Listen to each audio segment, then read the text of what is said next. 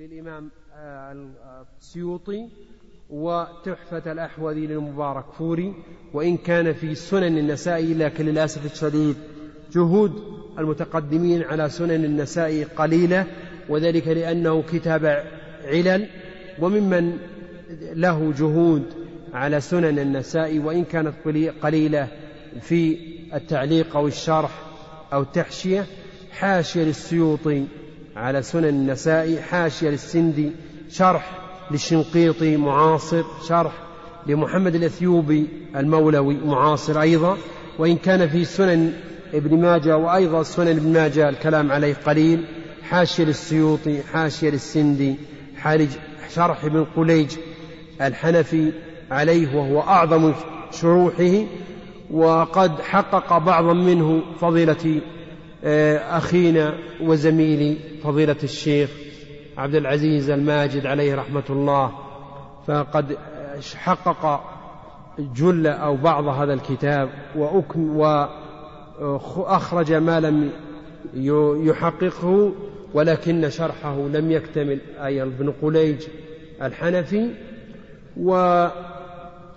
وأقتصر على هذا الكلام وإن شاء الله سيكون لي مع هذا الحديث وقفات في التخريج غدا وبعض فوائد التخريج.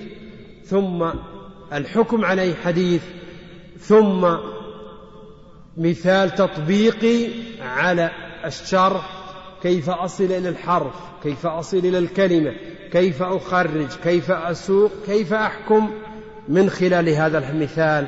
التطبيقي والله أعلم وصلى الله وسلم على نبينا محمد. بسم الله والصلاة والسلام على رسول الله. أما بعد فسلام الله عليكم ورحمته وبركاته.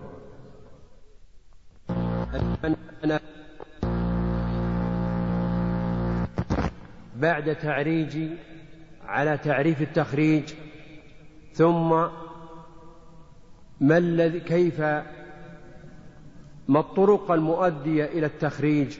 ثم ما أنواع الحديث بالنسبة للتخريج؟ ثم كيف تأخذ من الكتب الأصلية بعد الوصول إليها؟ ثم كيف تصوغ ما أخذته؟ وذلك. ثم أختم ببعض فوائد التخريج من خلال هذا النموذج العملي من خلال هذا النموذج العملي. فالتخريج كما يعرفه أصحاب الفن هو عزو الحديث إلى مصادره الأصلية وبيان درجته عند الحاجة. ويقصدون بالمصادر الأصلية تلك الكتب التي تروي بالأسانيد من المؤلف إلى النبي صلى الله عليه وسلم. عزو الحديث إلى مصادره الأصلية. ويمثلون بهذا فالبخاري مثلا كتابا أصليا ومسلم كتاب أصلي. لما؟ لأنه يروي بإسناده من شيخه إلى النبي صلى الله عليه وسلم. بينما يقولون مجمع الزوائد ورياض الصالحين وغيرها ليست كتبا أصلية. لما؟ لأن أصحابها لا يروون بالأسانيد وإنما همهم جمع الحديث مبتورا عن إسناده. فالأصل إذن هو الذي يروي بإسناده متصلا من شيخه إلى النبي صلى الله عليه وسلم. مع بيان درجته عند الحاجة. قد تحتاج إلى درجته وقد لا تحتاج كما سأبين إن شاء الله عند الحكم على الحديث في الليلة المقبلة إن شاء الله سبحانه وتعالى. والتخريج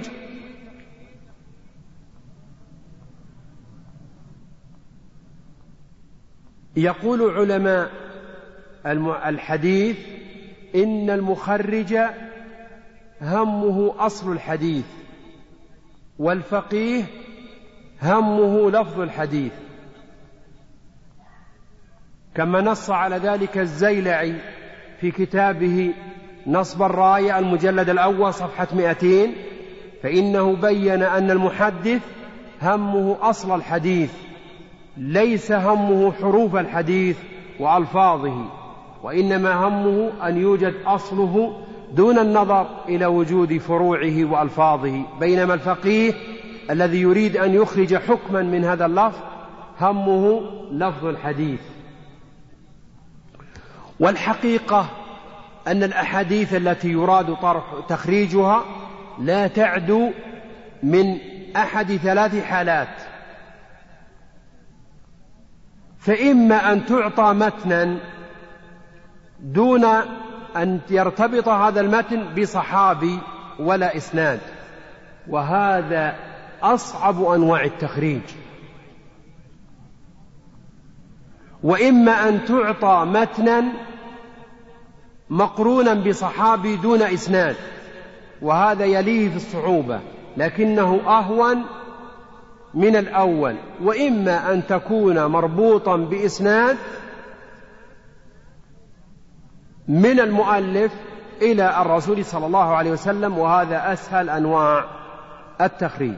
لقائل أن يقول لم صعب الأول ولم سهل الثالث ولم توسط الثاني. أقول لأنك إذا أعطيت متنا غير مرتبط بصحابي فإنك مسؤول عن تخريج هذا المتن عن جميع من رواه من الصحابة. فلك أن تتصور أنك أعطيت متنا متن حديث من كذب من كذب علي متعمدا فليتبوأ مقعده من النار. فقد رواه أكثر من ستين صحابي منهم العشر المبشرين في الجنة. فليس تخريج حديث أبي هريرة بأهم من تخريج حديث عبد الله بن عمر. لأنه ليس للصحابي لأحد الصحابة على الآخر مزية لأنك مسؤول عن متن. بينما لو قال عن ابن عمر رضي الله عنه فإنك مسؤول عن حديث ابن عمر بجميع طرقه. لكن يبقى حديث أبي هريرة الشاهد له مقويا فإن ثبت حديث عبد الله بن عمر لم تحتج إلى شاهد. وإلا فإنك تأتي بأقوى الشواهد تقوية لهذا الحديث لأن تعيين ذلك الصحابي أصبح مسهلا لك وأصبح ما عداه من الصحابة مجرد تكميل. وإن أعطيت متنا متنا مقرونا بإسناد فإنك مسؤول عن هذا الإسناد حتى يصح. وتترك طرقا لهذا الإسناد بعد صحته لأن همك أن يصح الإسناد الذي بين يديك. ولذا سهل الأخير وصعب الأول. لما صعب الأول؟ لأنك مسؤول عن متن غير مربوط بصحابي. وبعد أن تعطى صحابي تكون مسؤول عن هذا الصحابي بجميع طرقه. وإذا أعطيت طريقا معينا تكون مسؤول عن ذلك الطريق حتى يصح وقد تترك حتى طرقا لذلك الصحابي إذا ثبت هذا الحديث. وبالتالي التخريج نوعه وصعوبته مقرون بكيفية ما تعطى من المتن أو متنا مجردا عن الصحابي متنا مقرونا بصحابي دون إسناد أو متنا مقرونا بصحابي وإسناد. لكن التخريج لا بد أن يمر بثلاث مراحل. التخريج لا بد أن يمر بثلاث مراحل. المرحلة الأولى كيف تصل إلى الحديث في بطون الكتب الأصلية. ثم بعد أن تصل ماذا تأخذ وماذا تدع؟ ثم بعد أن تأخذ وما تدع كيف تصوغ ما أخذت؟ كيف تصوغ ما أخذت؟ إذا هناك ثلاثة أمور مؤثرة وينبغي أن تكون في خلد طالب العلم عند تخريجه للحديث. أولها كيف يصل؟ هذه النقطة هي التي خدم أو خدم الكمبيوتر فيها طلبة العلم في هذا الجانب. فإنه بمجرد أن يعطي عبارة أو كذا يصل لكن بعد أن يصل ماذا يأخذ وماذا يدع وكيف يصوغ يبقى العقل الفكري وعقل طالب العلم محتاج إلى هذه النقاط. أقول إن للوصول إلى الحديث في بطون الكتب الأصلية طرقا أشهرها خمس. أشهرها خمس طرق. إما أن تصل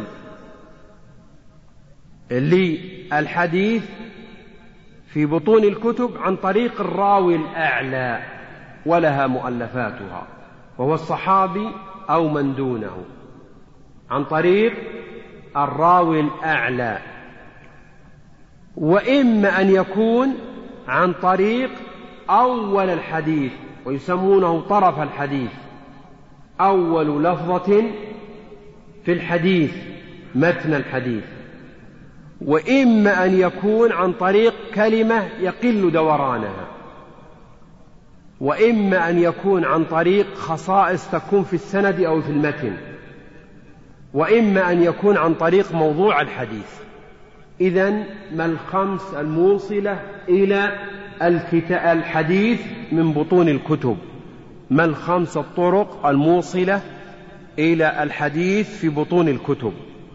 إما أن يكون عن طريق الراوي الأعلى صحابي أو من دونه وإما أن يكون عن طريق أول الحديث أو طرف الحديث وإما أن يكون عن طريق كلمة يقل دورانها وإما أن يكون عن طريق خصائص تكون في السند أو المتن وإما أن يكون عن طريق موضوع الحديث. وكل هذه الطرق الخمس توصل إلى الحديث في بطون الكتب. لكن أولاها وأفضلها وأجداها هي التخريج عن طريق موضوع الحديث. لماذا؟ لأسباب. أولها أنك بتخريجك عن طريق موضوع الحديث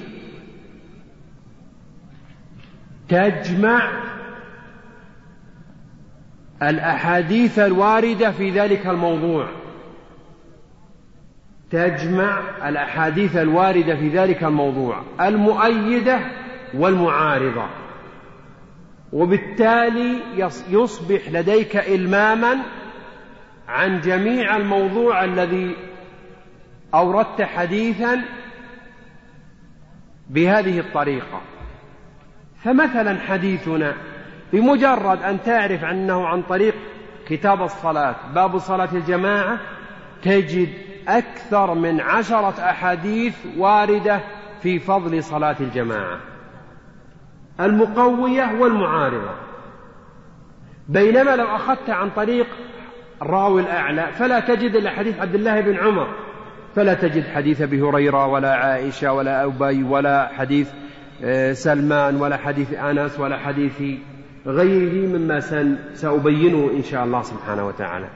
إذا أول فائدة عن طريق أو لفائدة تخريج الحديث عن طريق موضوع الحديث أنك تلم بجميع الأحاديث الواردة في هذا الباب المقوية والمعارضة بينما غيرها من الطرق لا تمكنك من هذه الفائدة. الفائدة الثانية أن التخريج عن طريق موضوع الحديث تنمي عند الطالب الاستنباط والفهم. الاستنباط والفهم. لأنك لن تعرف موضوع الحديث حتى تعرف فقهه. حتى تعرف فقهه. وبالتالي ليست مثل أول حرف من الحديث أو أول كلمة ليس فيها إبداع. أوله ألف أرجع إلى الألف. أول باء أبتدع بالباء. ليس فيها إبداع. لكن فهمه وماذا يدور فيه وماذا يناقش وكذا تحتاج إلى استنباط وتنمية قدرات عقلية. ثم إن هذا الاستنباط يتقوى إذا أنه اتضح أنك لست وحدك في الفهم لأن فهمك مربوط بفهم المصنف الأصلي. هل يوافق في هذا الفهم ولا لا؟ فقد تفهم أنه يدور في الموضوع الفلاني بينما المصنف الأصلي يرى أنه ينبغي أن يكون فقهه في الموضوع الثاني. وبالتالي أولا تأخذ فهما مبدئيا ثم تخرجه فلا تجده. تعيد النظر مرة ثانية.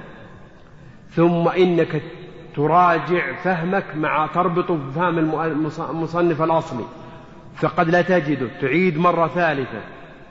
وهذه تنمي عندك القدرات وتنمي أيضا عندك فهم مناهج أصحاب الكتب الأصلية. وكيف فهموا وكيف وضعوا الأحاديث في مواضعها في كتبهم الأصلية.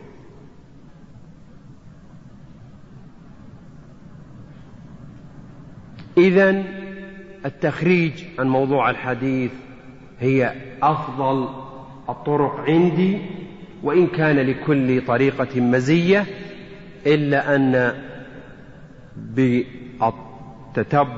وبالتطبيق العملي اتضح أن التخريج عن طريق موضوع الحديث أفضل وأولى لنقاط عديدة ذكرت بعضها.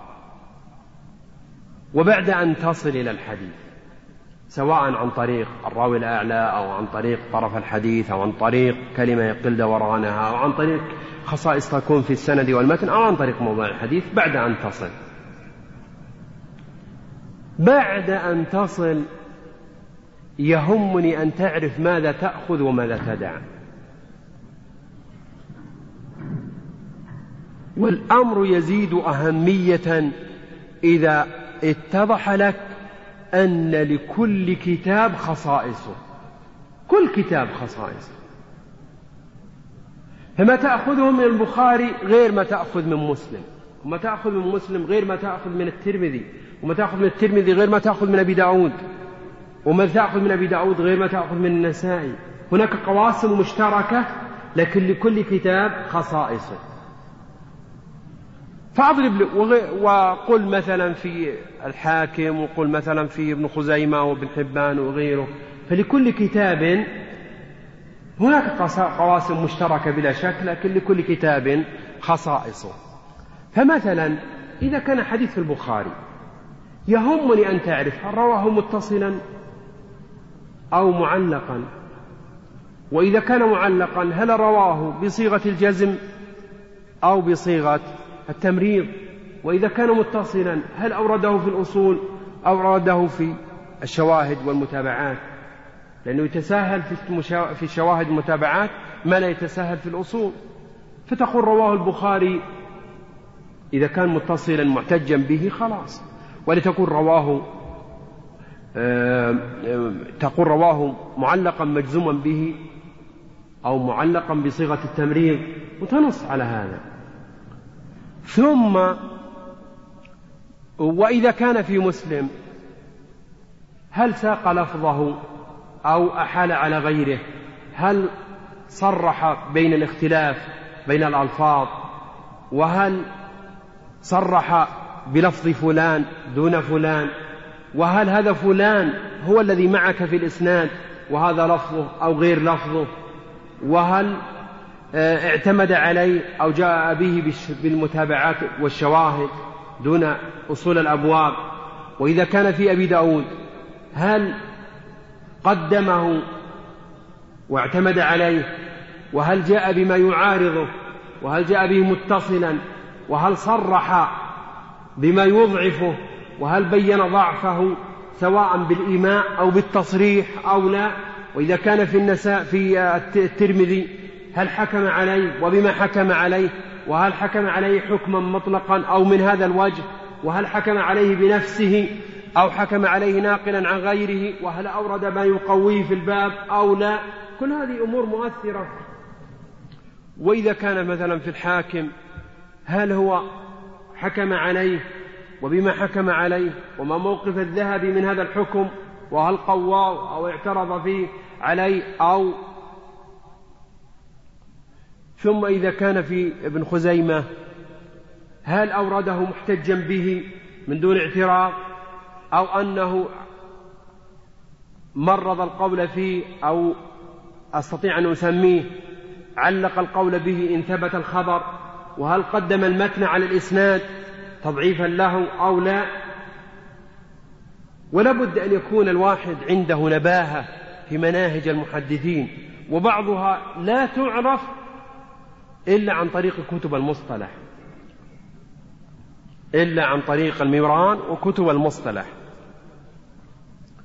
ثم بعد أن تأخذ تأخذ تعرف ما تأخذ وما تدع لابد أن تصوغ وإذا أردت أن تصوغ فلا بد أن تصوغ أن تأتي بعشر كلمات. أن تأتي بعشر كلمات. لابد أن تقول أخرجه فلان في كتابه كتاب وباب وجزء وصفحة ورقم حديث بلفظه أو نحوه أو معناه من حديث فلان. لابد أن تقول عشر كلمات. أخرجه فلان في كتابه كتاب وباب وجزء وصفحة ورقم حديث بلفظه أو نحوه من حديث فلان. عشر كلمات لابد أن تكون عند السياق لكن ما وجدته من هذه العشر فنص عليه وما لم تجده فاترك. لأن هناك من من يستوفي هذه الأمور العشر وهناك فهناك من لم من لم, ترقم أحاديثه وهناك من لم يبوب وهناك من ذكر الكتاب ولم يذكر الباب وهناك من كذا. فلكن هذه العشرة تكون بذهنك عند الصياغة أخرجه فلان في كتابه كتاب وباب وجزء وصفحة ورقم حديث بلفظه أو نحوه من حديث فلان. لكن يبقى الكلام عن كلمة بلفظه. لا بد أن تأخذ اللفظ الذي معك. ثم تقارنه باللفظ الذي وصلت إليه في الكتاب الأصلي. وقلت لكم فيما مضى إن المحدث مهمته أصل الحديث دون النظر إلى حروفه. فإما أن تكون تقول رواه بلفظه يعني تقارن بين المتن الذي معك والمتن الذي وجدته في الأصل. فإما أن تقول بلفظه أو بنحوه أو مطولا أو مختصرا أو مقتصرا على شطره الأول أو فيه قصة أو مقتصرا على شطره الأخير أو أصل الحديث أو آه، ما يدل بدقة ولا له داعي أن تشير إلى لفظ الحديث لا داعي إلى أن تشير إلى لفظ الحديث.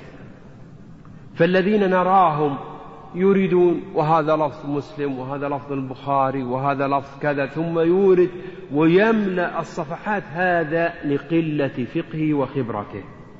وإلا فإنك فقط أن تقارن هل هو بلفظه بنحوه مطولا مختصرا فيه قصة مقتصرا على شطره الأول مقتصرا على شطره الآخر آه، بنحوه أو بمعناه أو بأصل الحديث.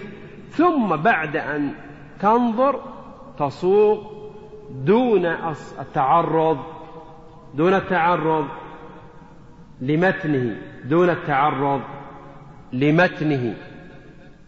لكن بعد أن تصل إلى الطرق كيف تصوغ ما الذي ينبغي أن تقدم؟ ما الذي ينبغي أن تقدم؟ لابد الحديث أن تجعل له شجرة. لابد للحديث أن تجعل له شجرة. والإنسان لا يستطيع أن يخرج أو يحكم حتى يعرف مدار الحديث. ما لم يعرف مدار الحديث فإنه ضائع. ثم بعد ذلك البداءة في التخريج ما الذي يحكمها؟ يحكمها الإسناد الذي معك. ليس البخاري هو الذي يبدأ به ولا مسلم ولا كذا. وإنما يحكم البداءة هو الإسناد الذي معك. فلنضرب مثالا بهذا الحديث الذي معي. فلو أن الذي السند الذي أريد تخريجه هو سند أبو عوانة في مستخرجه. هو سند أبي عوانة في مستخرجه فإن أول ما يمكن أن يقدم هو إسناد مسلم لأنه يلتقي به قبل أن نصل إلى المدار. وتلاحظون أني تركت البخاري وتركت مسلم من من أقوى طرقه. لماذا تركت؟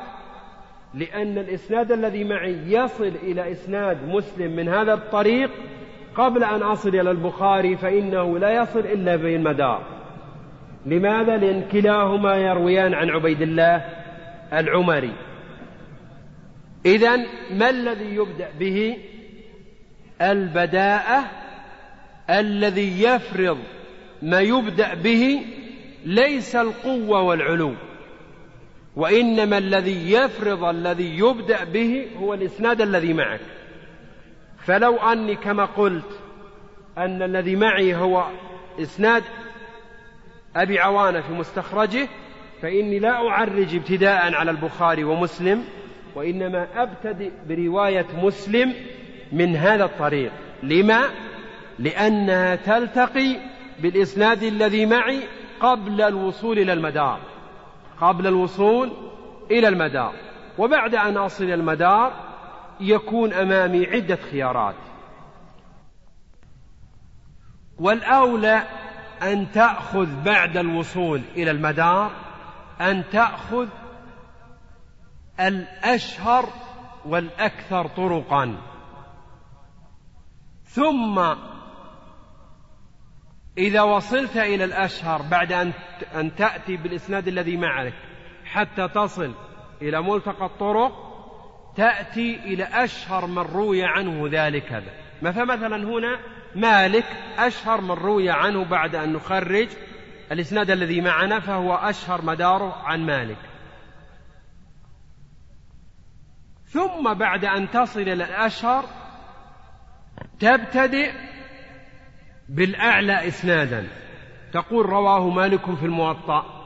كتاب كذا أخرجه مالك في الموطأ. كتاب في كتاب باب كذا جزء صفحة رقم حديث كذا بلفظه أو نحوها ثم بعد ذلك تقول ومن طريق مالك أخرجه البخاري لأن البخاري أقوى من مسلم.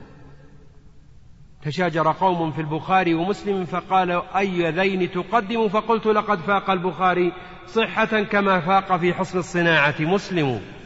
فتأتي بالبخاري لأنه أقوى ثم بعد ذلك تعرج على مسلم. وإن إن اتفقا فتأتى بالأقوى أو بالأعلى إسنادا. في الأقوى أو بالأعلى إسنادا. ثم بعد ذلك أنت في الخيار إن شئت لعبد الرزاق لأنه أعلى إسنادا إن شئت لمسلم لأنه أقوى وإن كان نازلا يبقى أن نعرف أنه هذه مهمة وأنا أشرفت على عدد كبير من طلاب المستوى الثامن فقل من يعرف التشجير ثم قلما أن يعرف كيف يصوغ بعد أن يشجر. فتجد أن ليس له قاعدة مرة يبدأ بالأعلى مرة يبدأ بالنازل مرة يبدأ بالمشهور ومرة يبدأ بكذا. لماذا؟ لكن لو عنده ضوابط أصبحت المسألة أوتوماتيكيا تمشي.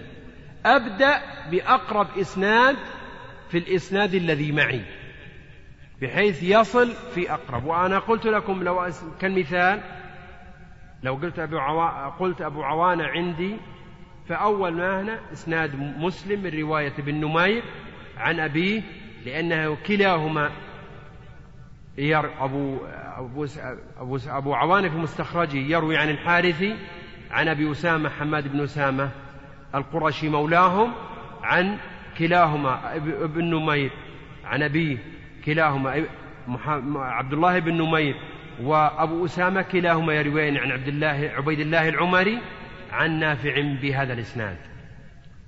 ثم بعد أن أنتهي لاحظوا قدمنا مسلم هنا على البخاري ومسلم لأن الآن كلاهما عبد الله بن نمير يروي يشترك مع أبي أسامة في الرواية عن عبيد الله العمري فهو أقرب إلى الإسناد الذي معي بالصياغة ولذلك قدم فلم أعرج. ثم بعد ذلك كما قلت أشهر من رواه وأكثرهم طرقا مالك ثم أقول رواه مالك في الموطأ كتاب باب جزء صفحة ورقم حديث. ثم بعد ذلك ومن طريق مالك أو عن مالك فرق بين عن من طريق وبين عن. فإذا كان بينهما وسائط فأقول من طريق وإذا كان مباشر فأقول عن. إذا كان بينهما وسائط فأقول من طريق وإذا كان مباشر فأقول عن. مثاله لو أنا أريد رواية الضحاك بن عثمان الأسدي أقول أخرجه ما مسلم من طريق الضحاك لأني تركت راويين قبل الوصول. لكن لما أقول مالك في الموطأ وعنه البخاري لأن عن معناته البخاري مباشر يروي عن. شيء تلميذه مباشرة. ماشي؟ لكن لما أقول بيني وبين الصياغة رجلين فأكثر رجل في الرجلين فأكثر فأقول من طريق. ثم بعد ذلك أقول عن مالك ثم أروي رواية هذه ثم أقول أربعتهم عن نافع به. أربعتهم عن نافع به. أربعتهم عن نافع به. إذا كيف نصوغ الصياغة بعد أن عرفنا كيف أن نصل وماذا نأخذ وماذا ندع نصوغه بإيراد عشر الكلمات التي ذكرت لكن أيها أبدأ يختلف ما يبدأ به بالإسناد الذي أمامي السند الذي يراد تخريجه. ومثلت بهذا حتى أبين أنه لا ي... كما يفهم بعضهم أنه يبتدأ بالأقوى. البخاري لا. أنت مسؤول عن سند تسلسل معه معه حتى تصل. ولو كان نازلا ولو كان لا يشترط الصحة ولو كان ولو كان ما دام أنك عندك إسناد ابدأ به حتى تنتهي. إذا وصلت المدار أنت الآن أصبح عندك ثلاثة. تنظر المزية. كثرة الرواة علو إسناد. يعني عبد الرزاق يروي عنه بواسطة واحد إذا يروي البخاري يروي عنه بواسطة اثنين. فأنت بالخيار لكن لا شك أن مالك يوائي أعلى من وهو مؤلف. ثم بعد عن مالك رواه كذا. إذا متى تكون عن طريق ومرة متى تكون عن إذا كان فيه تركت عددا من سلسلة الإسناد لأجل أن تأتي إلى المدار تقول من طريق. لأن كلمة من طريق تدل على أنك حذفت رواة أنك حذفت رواة. لكن عن فلان معناته أنه مباشر أنه وقل من يتنبه لهذه الجزئية. أنا أقصد من خلال تجربتي مع هذا التخريج له فوائد. وأذكر لكم من هذا التخريج عشرين فائدة. أذكر من هذا التخريج أذكر عشرين فائدة. فأولها أربع تتصل في المتن وستة عشر أو سبعة عشر تتصل في الإسناد.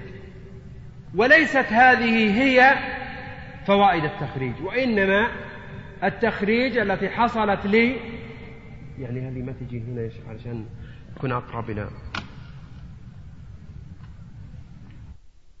الآن أقول سأذكر من فوائد التخريج عشرين أو واحد وعشرين فائدة وليست هذه هي فوائد التخريج. وما خفي علي أيضا أشياء لكني أقول التي ظهرت لي من خلال هذا التخريج. وسأبتدئ فيما يتصل في المتن ثم أعقبها فيما يتصل في الإسناد. فأربع في مسائل المتن وأيضا ستة عشر أو سبعة عشر متصلة في الإسناد. فأولا رقم واحد. رواية البخاري ومسلم جاءت بلفظ صلاة الجماعة أفضل من صلاة الفرد بسبع وعشرين درجة. ماذا تسمى هذه الرواية؟ تسمى محفوظة. لما؟ لأن خالفتها رواية شاذة والذي يقابل الشاذ محفوظ. عند علماء المصطلح. تسمى محفوظة بالرواية إلى الشاذة وتسمى معروفة بالرواية إلى المنكرة. فالذي يقابل المح... الشاذ يسمى عند علماء المصطلح يسمى مف... مع... تسمى محفوظة. إذا الأولى الرواية المحفوظة أو المعروفة وهي رواية مالك ولذلك أجمع اجتمع البخاري ومسلم على إخراجها لأنها أقوى الروايات أقوى الروايات من حيث المتن سبعا وعشرين أو سبع وعشرين. ماذا تسمى هذه الرواية؟ الأولى إما بالنسبة للشاذة تسمى محفوظة وإما بالنسبة للمنكرة تسمى معروفة عند علماء المصطلح. إذا هذا رقم واحد. رقم اثنين رواية عبد الرزاق. رواية عبد الرزاق قالت بلفظ خمس خمس وعشرين بعد جاءت. هذه الرواية أيها أقوى لما اختلف اللفظ. رواية المخرجة في البخاري ومسلم من طريق الإمام مالك. انظروا هذا. عبد الله بن يوسف التنيسي ثقة متقن من أثبت الناس في الموطأ. ويحيى بن يحيى التميمي ثقة ثبت إمام وهذا ضعيف. أيهم أقوى؟ الأول. فلما خالفت والمخرج واحد كلاهما عن مالك عن نافع صارت رواية عبد الله العمري من عند الذي أخرجها عبد الرزاق تسمى روايته منكرة. لأن المنكرة رواية الضعيف مخالفا لمن هو أقوى منه. ما هي الرواية المنكرة؟ هي رواية الضعيف مخالفا لمن هو أقوى منه. فهذه القوية تسمى معروفة والمقابل لها تسمى منكرة. إذا هذه هذه فائدة ثانية بالنسبة للمتن. رقم ثلاثة. رواية أبي عوانة في مستخرجه. قال تفضل بخمس وعشرين درجة. راويها ثقة حافظ. الذي انفرد بها أبو أسامة حماد بن أسامة القرشي مولاهم ثقة حافظ. والرجال مقبولون. إذا الرواية شاذة لأن الشاذة الرواية الشاذة هي رواية المقبول مخالفا لمن هو أقوى منه. رواية المقبول هو لو لم أن يعارض من هو أقوى منه قبلت روايته. وترى رواية المقبول كلام ابن حجر ولا في الشافعي ويقول يقول رواية الثقة. حتى على الشافعي تعتبر شاذة لأنه ثقة. رواية الثقة أو رواية المقبول لمن هو أقوى منه ولذا أصبحت روايته شاذة وهذه روايته محفوظة. إذا استفدنا من جمع الطرق بأن عرفنا الرواية المحفوظة. والرواية المنكرة. والرواية الشاذة. والرواية الشاذة. لماذا حكمنا عليها بالشذوذ؟ لأنه وإن كان ثقة مقبول من رجال الجماعة. إلا أنه خالف من هو أقوى منه مع اتحاد المخرج. مع اتحاد المخرج لأن كلهم فهو خالف مالك. وخالف أيضا عن عبيد الله هذا ثقة في الصحيح. يدل على أن روايته وإن كان ثقة إلا أن روايته شاذة. اتفقنا على هذا ولا لا؟ أربعة. فيها خالف في, في, في, في المتن أيضا. قال بضعا وعشرين. هل هي خالفت ولا ما خالفت؟ خالفت من حيث اللفظ ولم تخالف من حيث المعنى. لأن البضع ما بين الثلاثة إلى التسعة فتصدق على سبع وعشرين. ولذا أخرجت في الصحيح. ولذا أخرجت في الصحيح. بضعا وعشرين خالفت.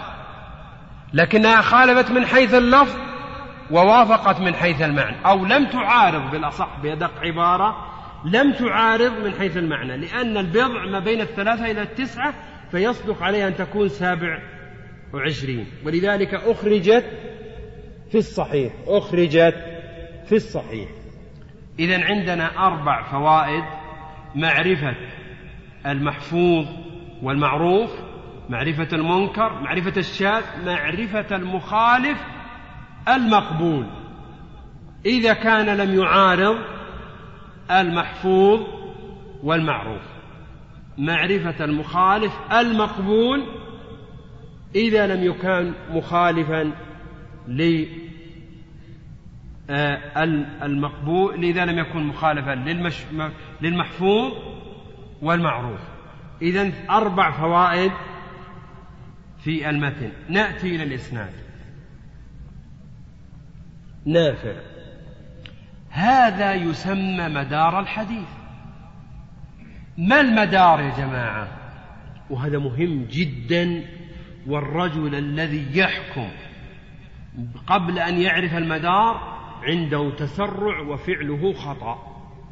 إذا ما عرفت مدار الحديث فإنك مخطئ في مسألة تخريجك وحكمك. المدار هو الراوي الذي تلتقي فيه الطرق. المدار هو الراوي الذي تلتقي فيه الطرق كلها. عبيد الله عن نافع عبد الله عن نافع الضحاك عن نافع مالك عن نافع. إذا كلهم يصب في مخرج واحد وهو نافع. والمدار هو المؤثر في الحكم. ولذا لا بد أن يعرف المدار. هل فيه من الثقة والإتقان ما يقبل تفرده؟ وهل توبع؟ أو لا وهل اختلف عليه أو لا وكيف اختلف عليه؟ رفعا ووقفا وإرسالا ووصلا. وهل هي أيها أقوى وما هي المرجحات وغيرها؟ ثم إذا توبع هل المتابع له معتبر به أو لا؟ وهل هو ثقة أو لا؟ وهذه أمور تأتي عند الحكم على الحديث إن شاء الله غدا. لكن عرفنا بهذا التخريج العملي معرفة المدار. وهو مهم جدا في مسألة التخريج. وش ما المدار؟ هو الراوي التي الذي تجتمع فيه الطرق. يعني كما قلت عبيد الله عبد الله الضحاك ناف مالك. ستة. مالك لو رجعنا إلى الأصول يقول عن عبد الله عن عبد الله بن يوسف عن مالك عن نافع عن ابن عمر. مالك الضحاك عبد الله عبيد الله وغيرها من من مما جاء برقم ستة. هذا يسمى بهذا الأسلوب أقصد في الكتب الأصلية يسمونه مهمل. ما معنى مهمل؟ أي لم ينسب. مالك. نافع. ما قال مالك ابن أنس الأصبحي؟ ولا قال عبد الله ابن عمر ابن حفص بن عاصم ابن عمر بن الخطاب رضي الله عنه. بحيث وهذا يسمونه ماذا؟ مهمل. عبد الله خالد صالح هذا يسمونه مهمل. لاحظ عباراتهم في المصطلح. والإهمال قد يكون مؤثرا وقد يكون سهلا. فإذا كان ليس في طبقته ما يشاركه فإنه لا يؤثر. لكن المشكلة إذا كان في طبقته من يشاركه في الاسم ويشاركه في الشيوخ والتلاميذ واختلف من حيث القوة فأحدهما ثقة والآخر ضعيف. هنا يكون للإهمال وضعه. متى يكون الإهمال مؤثرا؟ إذا كان له مشارك في الطبقة بحيث يتفقان في الرواية عن التلاميذ. يتفقان في الرواية عن الشيوخ وأيضا يتفقان في الرواية عن التلاميذ. ثم اختلفا في الثقة وعدمها. فهنا يصبح الأمر شائكا. فأضرب لكم مثال ثم بعد ذلك كيف نميز المهمل كقاعدة؟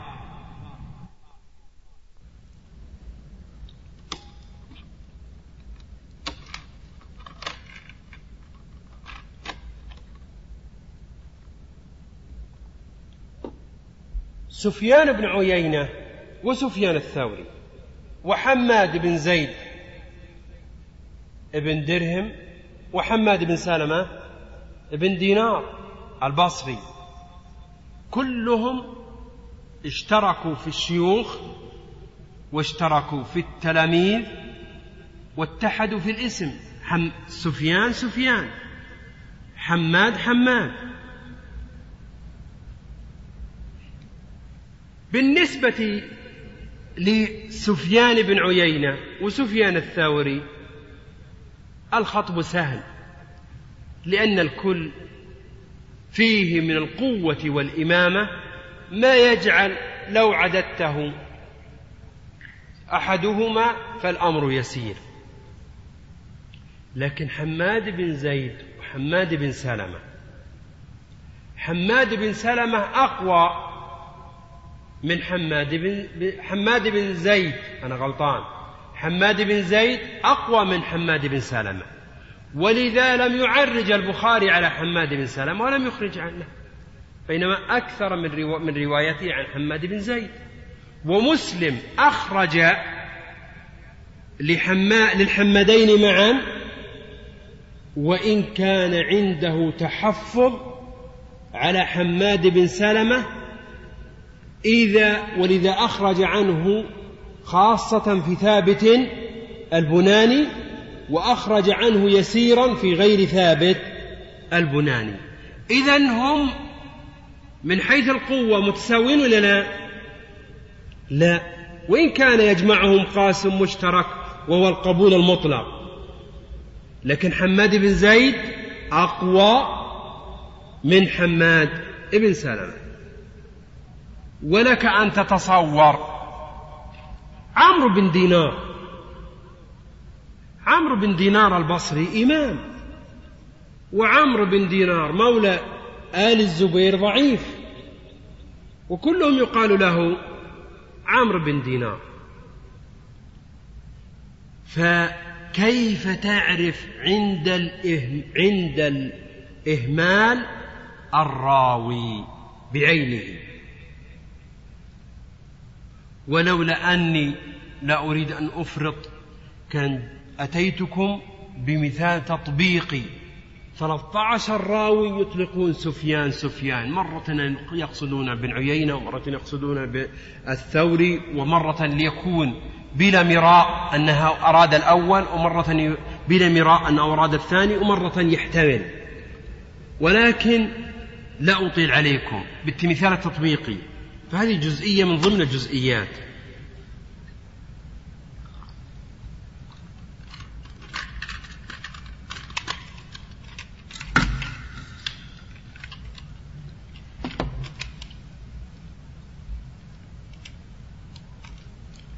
الآن أنا أريد كيف نبي أي كيف نوضح المهمل إذا جاء خاصة إذا كان هناك مشاركا له في الطبقة وموافقا له بالرواية عن الشيوخ والتلاميذ.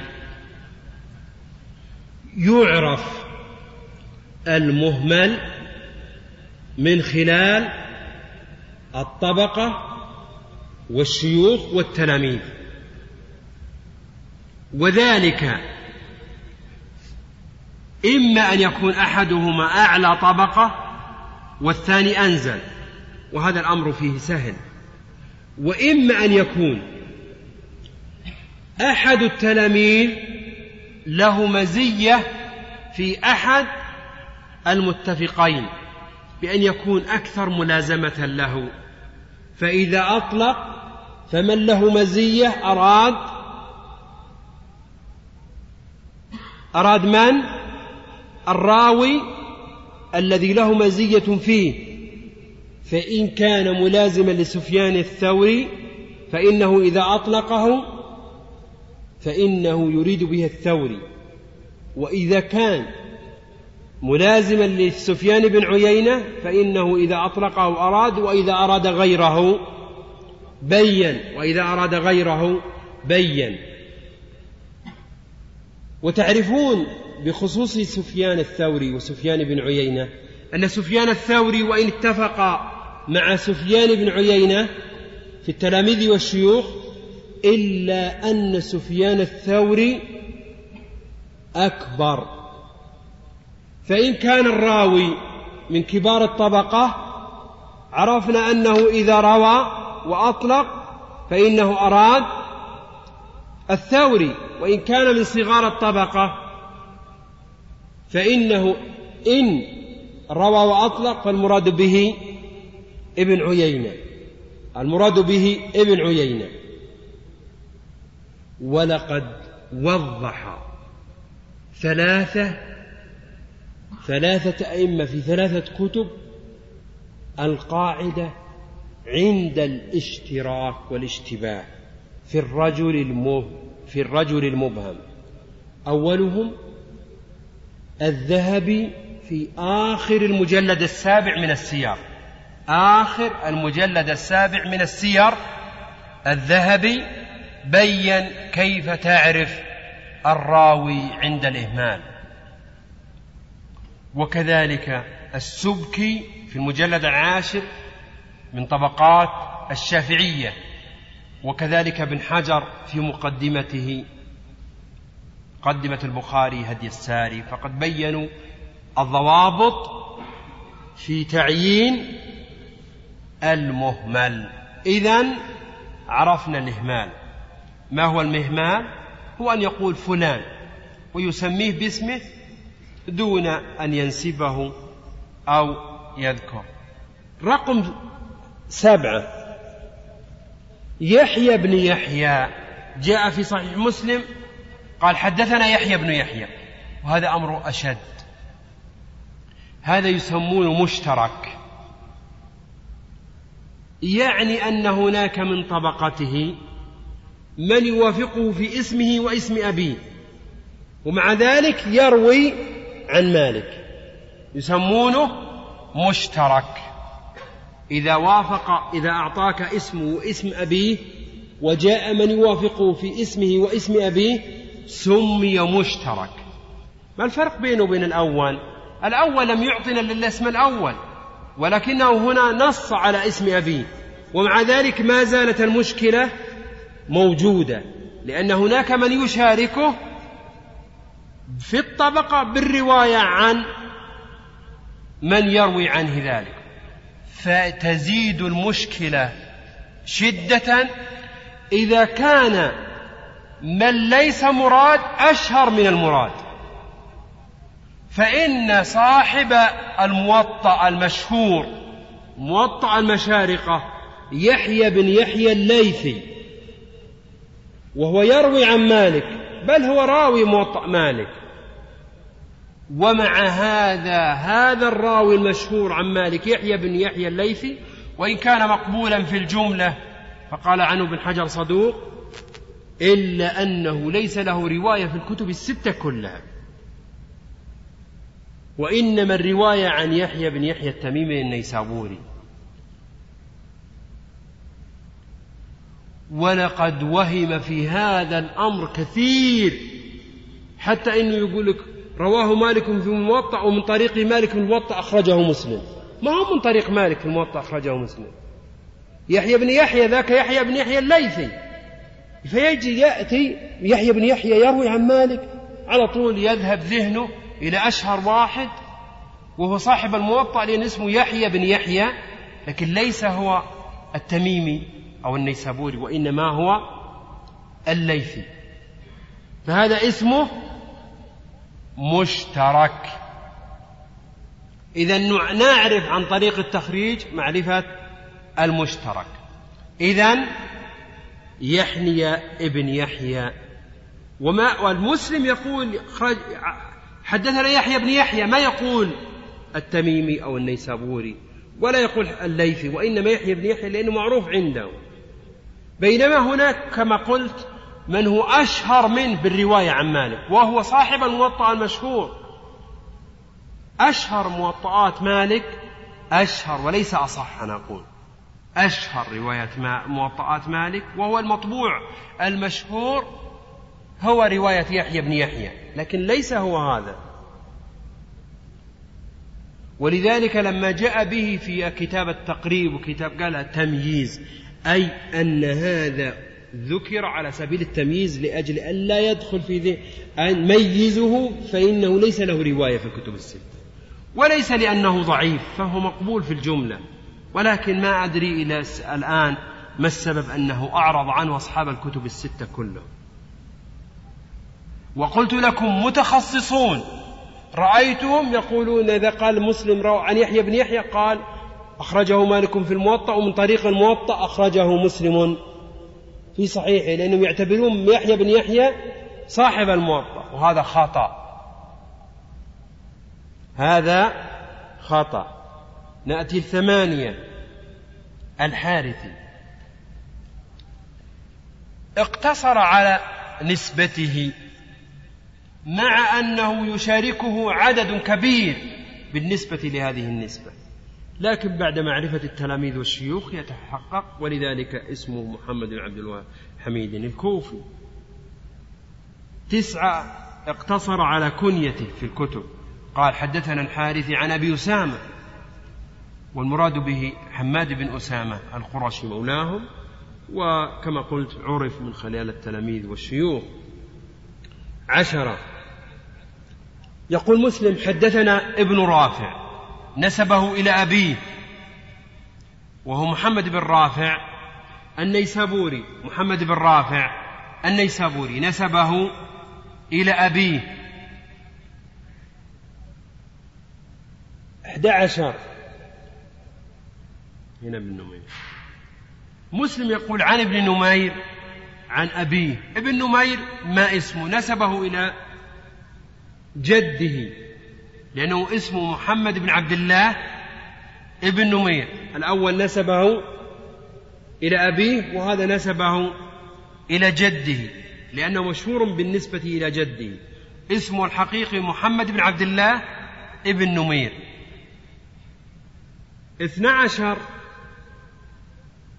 نسبه إلى جد أبيه. قال محمد بن رافع عن ابن أبي فديك واسمه الحقيقي محمد بن إسماعيل بن مسلم ابن أبي فديك. نسبه إلى جد أبيه لأنه معروف به. ثلاثة عشر.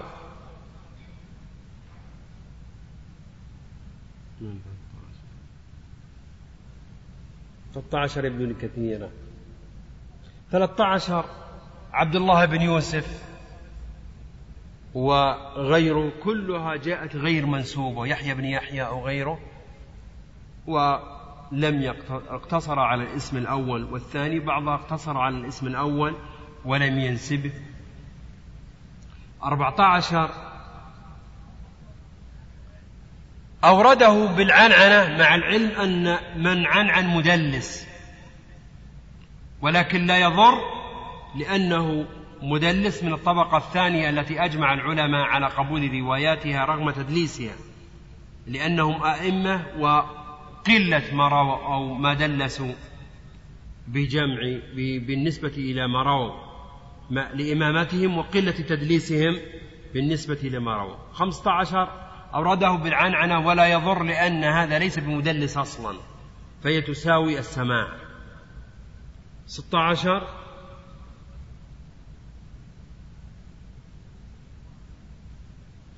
عبد الله. في مصنف عبد الرزاق جاء مصحفا فقيل عبيد الله. ناظر. هذا ضعيف وهذا ثقة ثبت من رواة الجماعة. ياء وجدت غيرت اتجاه هذا الإسناد. لو أنت قرأت فيه عبد الرزاق إمام عبيد الله إمام نافع إمام عبد الله بن عمر قل صحيح. وحكمت على أحسن تقدير روايته شاذة. بينما حقيقته إنه المكبر المكبر الضعيف. بينما جاء في المصنف عبد الرزاق المجلد الأول صفحة 524 حديث رقم 2005 جاء مصحفا بعبيد الله. في فرق ولا ما في فرق في فرق هذا ثقة ثبت وهذا ضعيف. كيف عرفناه؟ بالتنصيص عليه. فقد نص ابن حجر أن رواية عبد الرزاق هي من طريق المكبر. ولذلك حكم عليها بأنها ضعيفة وبالنكارة والضعف. إذا بالتخريج عرفنا حقائق الأمور وإلا فإن أولها مصحفة. يعني لو أنت رجعت لعبد الرزاق المجلد الأول صفحة 200 524 حديث رقم 2005 تجد أنه عبيد الله. عبد الرزاق يقول حدثنا عبيد الله. وهم إخوة وفي طبقة واحدة وعبد الرزاق روى عن الاثنين معا. لولا تنصيص ابن حجر في الفتح المجلد الثاني صفحة 155 مع العلم أن الأمر يختلف ولا ما يختلف؟ يختلف. هذا ضعيف وهذا ثقة. هذا ضعيف وهذا ثقة وهم أخوة وبطبقة واحدة وعبد الرزاق روى عنهم جميعا. وهذه من فوائد التخريج تعرف التصحيف من عدمه. تعرف التخريج التصحيف من عدمه. الدبري إسحاق بن إبراهيم الدبري. روى عن عبد الرزاق مصنفه بعدما اختلط عبد الرزاق. تعرفون كلمة اختلط؟ يعني هذرا ومع ذلك قبل العلماء روايته. مصنف عبد الرزاق كله عن طريق الدبري ومع ذلك قبلت روايته في عبد الرزاق فقد أدركه صغيرا بعدما اختلط. نص العلماء على ذلك في الكواكب النيرات وغيرها. لكنه قبلت روايته لأنها لم يأخذ من لفظه ووافق غيره. قبلت رواية الدبري وإن أدركه صغيرا بعدما اختلط لأنه لم يأخذ من لفظه وإنما أخذ من أصوله ووافقت رواية غيره. صحيح أنه استنكرت عليه أحاديث من روايته عن عبد الرزاق يبقى الضعف فيما استنكر يبقى الضعف فيما استنكر وما لم ينص على أنه من مناكيره يعتبر يعتبر مقبولا رغم أنه أدركه بعدما اختلط. وهذه تبين لنا متى يقبل رواية المختلط ومتى ترد. ثمانية عشر عبد الله بن يوسف التنيسي ويحيى بن يحيى التميمي يرويان عن مالك. ولا لا؟ شوف الإسناد. ماذا يسمى كل منهما بالنسبة للآخر؟ يسمى تابع الآخر متابعة تامة. تابع الآخر متابعة تامة. إذا نعرف المتابعات التامة ما هي المتابعة التامة؟ أو ما المتابعة التامة على أصح؟ وإن كانت الثانية مجمع اللغة أجاز هي وإن كانت تظهر من الماهية في ما أصلا. ما المتابعة التامة؟ هي أن يروي. المصنف من أول الإسناد عن شيخين يلتقيان في شيخ آخر. تسمى هذه متابعة تامة. لكن انظروا هنا متابعة قاصرة 19 لماذا؟ لأن كلاهما يرويان عن شيخ واحد. لكن ليس من أول الإسناد.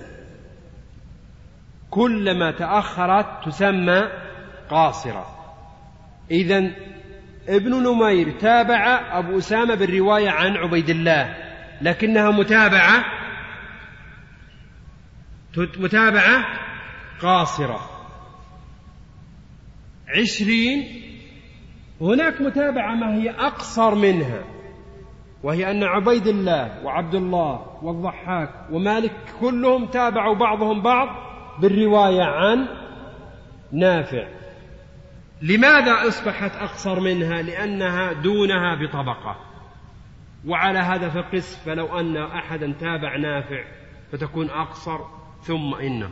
أما بالنسبة إذا وافقه راو آخر من الصحابة فإنه يسمى شاهد. إذا جاء مثله أو نحوه أو معناه من طريق صحابي آخر فيسمى شاهد.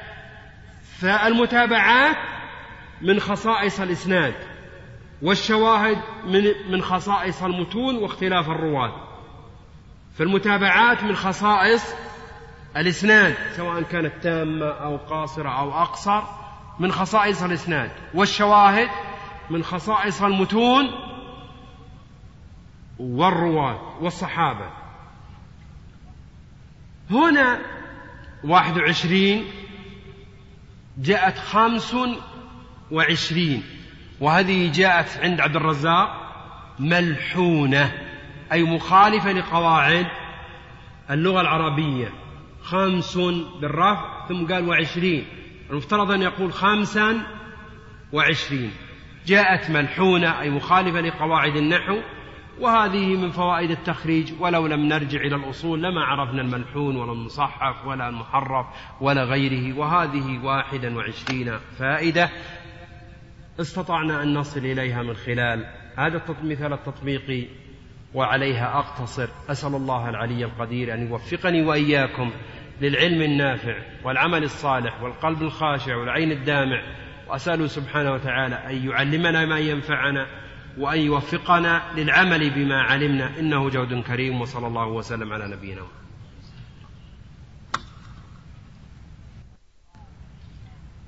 إذا لحد سؤال أو استفسار أو توضيح أو تعقيب أو توجيه أو استدراك أو ملاحظة فحول هذا الكلام أو غيره أنا ما عندي مانع.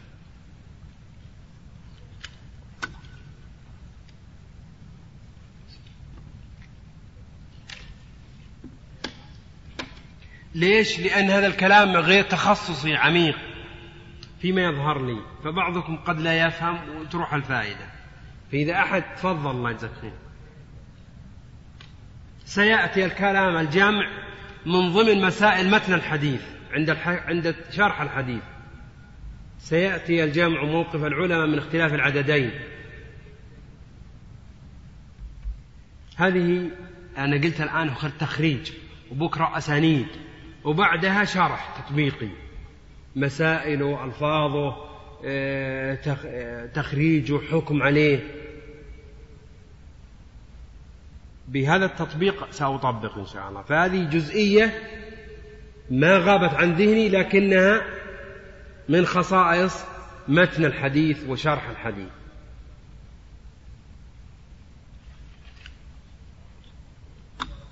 هم؟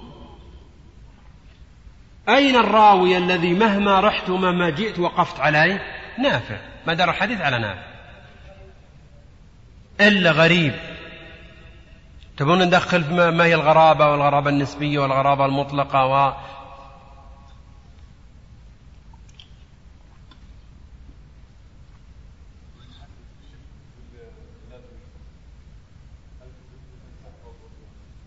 إيه لابد يا جماعة. زاد العالم حفظه وعلى طالب العلم أن يستغل وقت فراغه والطلب بحفظ المتون ثم بعدها يفهمها وي وينميها ويستنبط منها.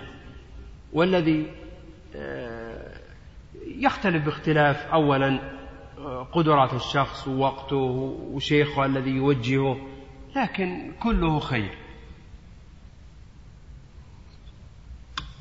سم. الاختلاف على الراوي. مثلا مثلا نافع مرة راوي الضحاك يقول عن نافع عن ابن عمر. وعبد الله مثلا لو قدرنا مثال هذا يقول عن نافع عن أبي هريرة. ومرة يقول عن نافع عن النبي. ومرة يقول نافع عن عبد الله بن عمر. يعني هل كل الرواة جاءوا به بطريق واحد وبأسلوب واحد أو ما أو اختلفوا فيه؟ هذا الاختلاف فيه. مرة يأتي بالصحابي نفسه مرة لا يحذف الصحابي مرة يغير الصحابي مرة يغير شيخه مرة ي... هذا هو الاختلاف على الرواة ولو إني يعني ذا لكن أنا يعني حبيت أن يكون المثال هو الذي طرح متنا وتخريجا وحكما وإسنادا وشرحا وإلا لو كل جزئية جبنا لها بمثال أنا قلت وأقول الآن قربت بضعا بضع عشرة سنة تدريس ما عمري دخلت إلا وعرفت المتن والإسناد والحكم والقبول والرد.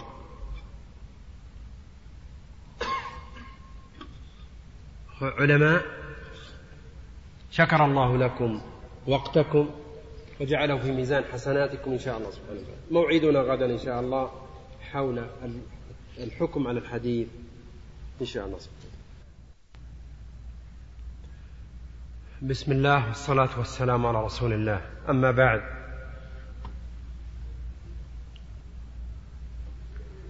فسلام الله عليكم ورحمته وبركاته.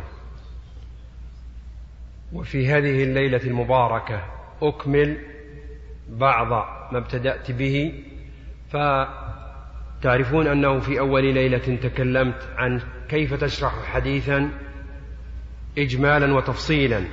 ثم في الليلة التي تليها تكلمت عن التخريج من حيث تعريفه وأيضا كيف تصل إلى الحديث ثم ماذا تأخذ وماذا تدع ثم كيف تصوغ ما أخذت ثم ما الطرق الموصلة إلى التخريج؟ ثم بعض فوائد التخريج من خلال التمثيل التطبيقي على الأسانيد والتشجير في هذه الليلة سأتكلم عن الحكم على الحديث بمعنى أن الحديث هل هو مقبول معمول به أو أنه مردود لا يحتج به. في هذه الليلة سأتكلم عن كيفية الحكم على الحديث وهل هو مقبول معمول به أو لا.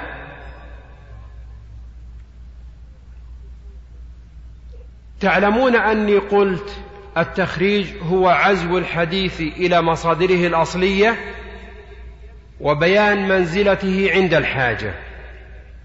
فتلاحظون من التعريف أنك قد تحتاج إلى الحكم وقد لا تحتاج. فمتى تحتاج ومتى لا تحتاج؟ تحتاج لا تحتاج إلى الحديث إذا كان الحديث في البخاري ومسلم أو أحدهما. لما؟ لأن هذين الكتابين اجتازا القنطرة. اجتازا القنطرة فلا أنا ولا أنت أهل لأن نصحح على البخاري ومسلم. والعلماء تقبلوا ما فيهما من أحاديث بالقبول فعلينا أن نسلم لهذين الإمامين اللذين أعطيا من الفهم والإدراك لحديث رسول الله صلى الله عليه وسلم ومعرفة المقبول ومردود ما يجعل العقول تحتار. فلقد ظهرت الكمبيوترات في هذا الزمن وظهر المتعالمين في هذا الزمن ونصبوا أنفسهم على التصحيح على البخاري ومسلم. وأذكر أني أردت أن أثبت لطلابي بالتطبيق العملي أن البخاري ومسلم لا يشق لهم غبار في هذا الجانب. فأتيت بحديث متكلم فيه من رواية راو اختلط والراوي عنه في البخاري بعدما اختلط. رواية أبي خيثمة عن أبي إسحاق السبيعي. فتتبعت طرق البخاري في هذا في من هذا الإسناد من جميع طرقه. فما وجدت أن البخاري اعتمد عليه في موقف واحد. وإنما إذا جاء رواية أبي إسحاق السبيعي ورواها من طريق أبي خيثمة يقرن مع أبي خيثمة أحد السفيانين أو شعبة أو أحد الأئمة أو يونس بن إسحاق أحد الأئمة الذي روى عنه قبل الاختلاط قطعا. وبالتالي لم يعتمد على هذه الرواية إلا في موضع واحد. فلما أني نظرت أسفل الورقة فإذا هو أخرج نحو الحديث أو مثله من حديث جابر بن عبد الله ولم يعتمد على هذه الرواية. فقلت لله درك.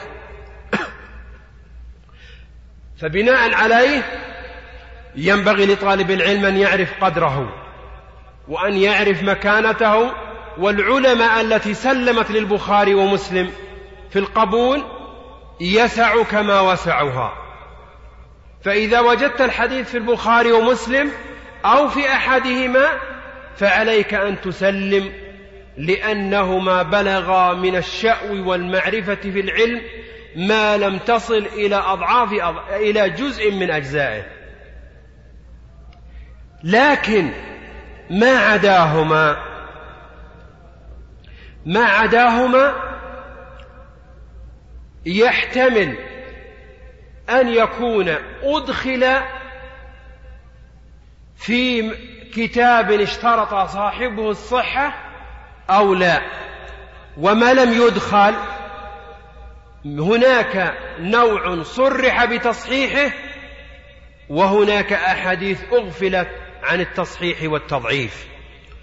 فأما النوع الأول وهو ما اشترط صاحبه الصحيح ما عدا البخاري ومسلم. كابن خزيمة وابن حبان والحاكم والضياء في المختارة وابن السكن وابن الجرود في المنتقى ومن نحوه نحوهم. ممن اشترط أنه لا يدخل إلا الحديث الصحيح. فإننا ننظر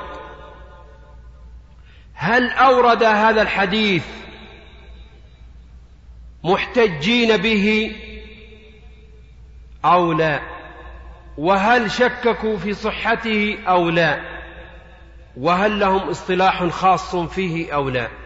فإن أوردوه محتجين به فإننا لا نعدو من أحد رجلين إما متخصص له مهارة وله معرفته وفنه في معرفة ما يصح به الحديث ويضعف كما سأبين وإما أننا ليس كذلك فإن بلغنا اجتهاد مسألة الاجتهاد في رتبة ما يصح به الحديث ويضعف فإن من حقك أن تنظر في هذا الإسناد لما؟ لأن أقوى من اشترط الصحيح فيما عدا البخاري ومسلم وهو ابن خزيمة تساهل كما نص على ذلك ابن حجر في في النكت على ابن الصلاح بأن أدخل الحسن ضمن الصحيح. بجامع الاحتجاج في كل. تساهل وأدخل الحسن ضمن الصحيح. ولأنها درست بعض أسانيدها من الأئمة المعتمدين فوجد عليها بعض الكلام وإن كان جل أحاديثها صحيح محتج به. وإن لم يبلغ الإنسان مسألة أنه عنده من العلم في النظر في الأسانيد ومعرفة المقبول والمردود بطريقة اجتهادية فعليه أن يسلم لهذا الإمام. فإنه إمام معتمد وقوله حجة. وهو أقول تبرأ به الذمة فيما بينك وبين الله. وأما المنصوص على صحته في كتاب لم يشترط فيه الصحة كتصحيحات الحاكم أو تصحيحات الترمذي أو غيرها ممن يقول بتصحيحه. فإننا أيضا لا يعدو المتلقي إما أن يكون أهلا للتصحيح والتضعيف والتعقب أو لا. فإن كان أهلا للتصحيح والتضعيف والتعقب فليمعن النظر فيه. لما؟ لأن من صحح وخاصة من نصيت على ذكره متساهلون في التصحيح والتضعيف. متساهلون في التصحيح والتضعيف.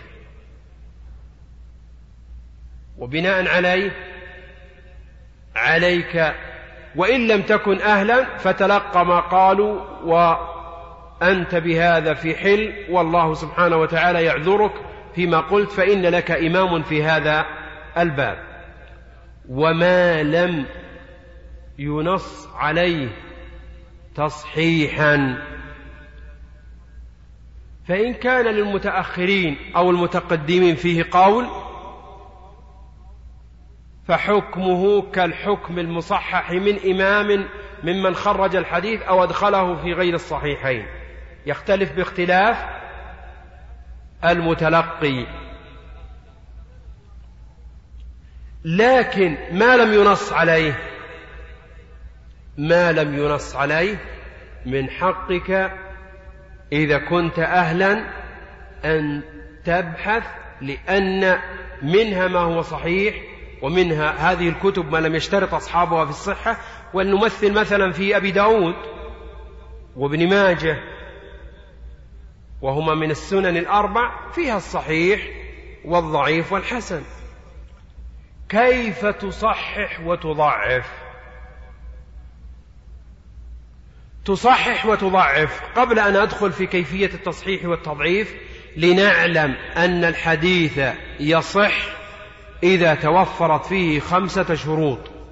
يصح الحديث إذا توفرت فيه خمسة شروط. وقبل أن أذكر هذه الخمسة الشروط لنعرف الصحيح في اللغة والاصطلاح. صحيح فعيل بمعنى فاعل كعليم بمعنى عالم بمعنى أنه صح بنفسه أو فعيل بمعنى مفعول كجريح بمعنى مجروح لأنه صححه إمام. والصحة والضعف في هذا المجال تعتبر كما نص على ذلك الزبيدي في تاج العروس تعتبر مجاز لأن الأصل في الصحة والضعف في البدن وليست في هذا. والصحيح هو ما رواه العدل الضابط عن مثله متصلا من غير شذوذ ولا علة.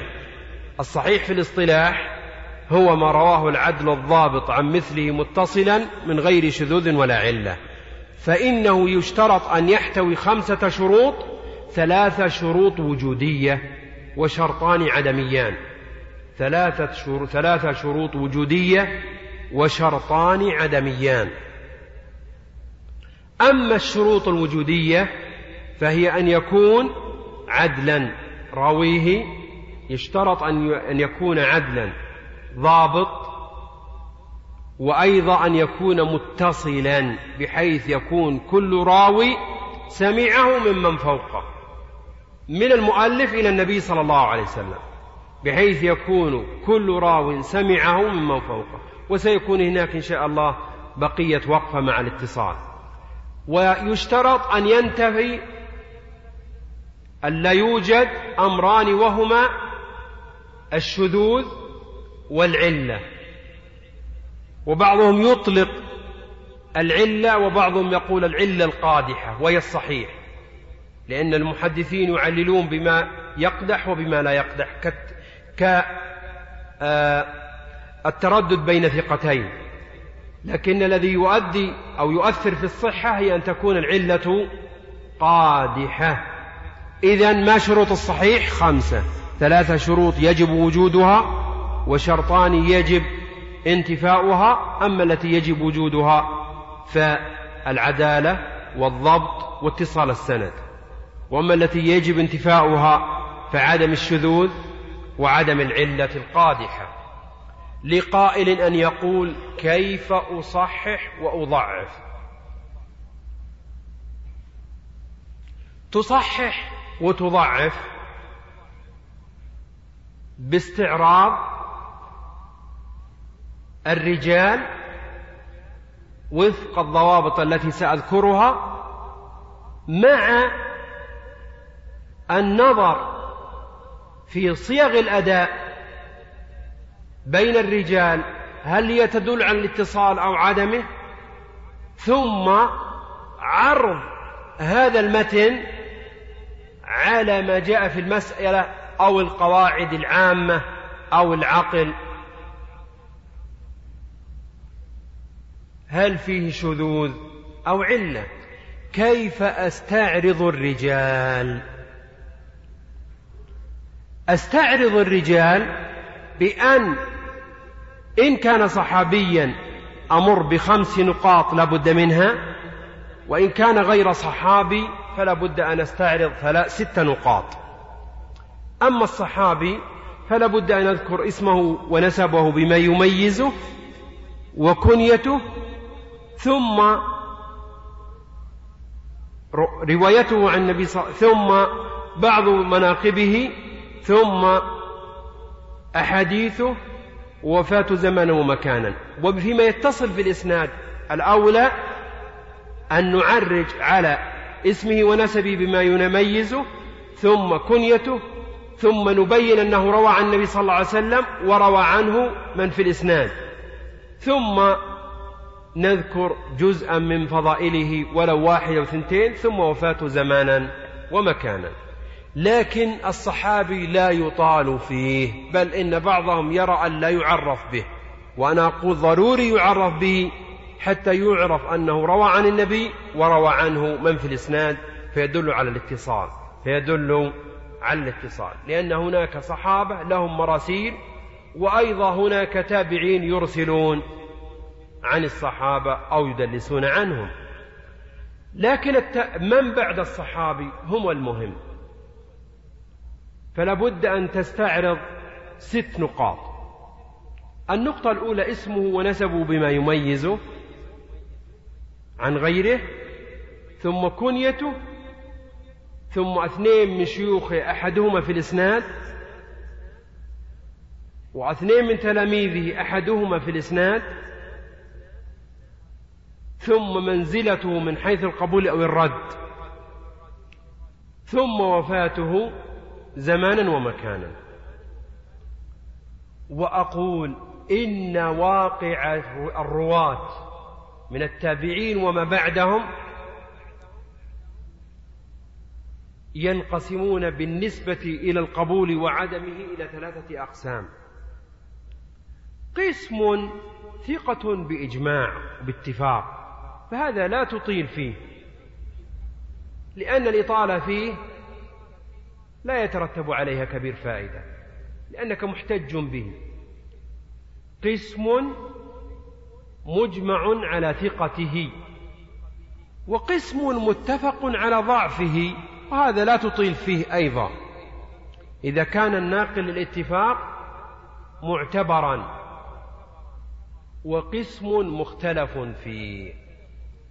فالمختلف فيه هو الذي ينبغي أن تطيل فيه.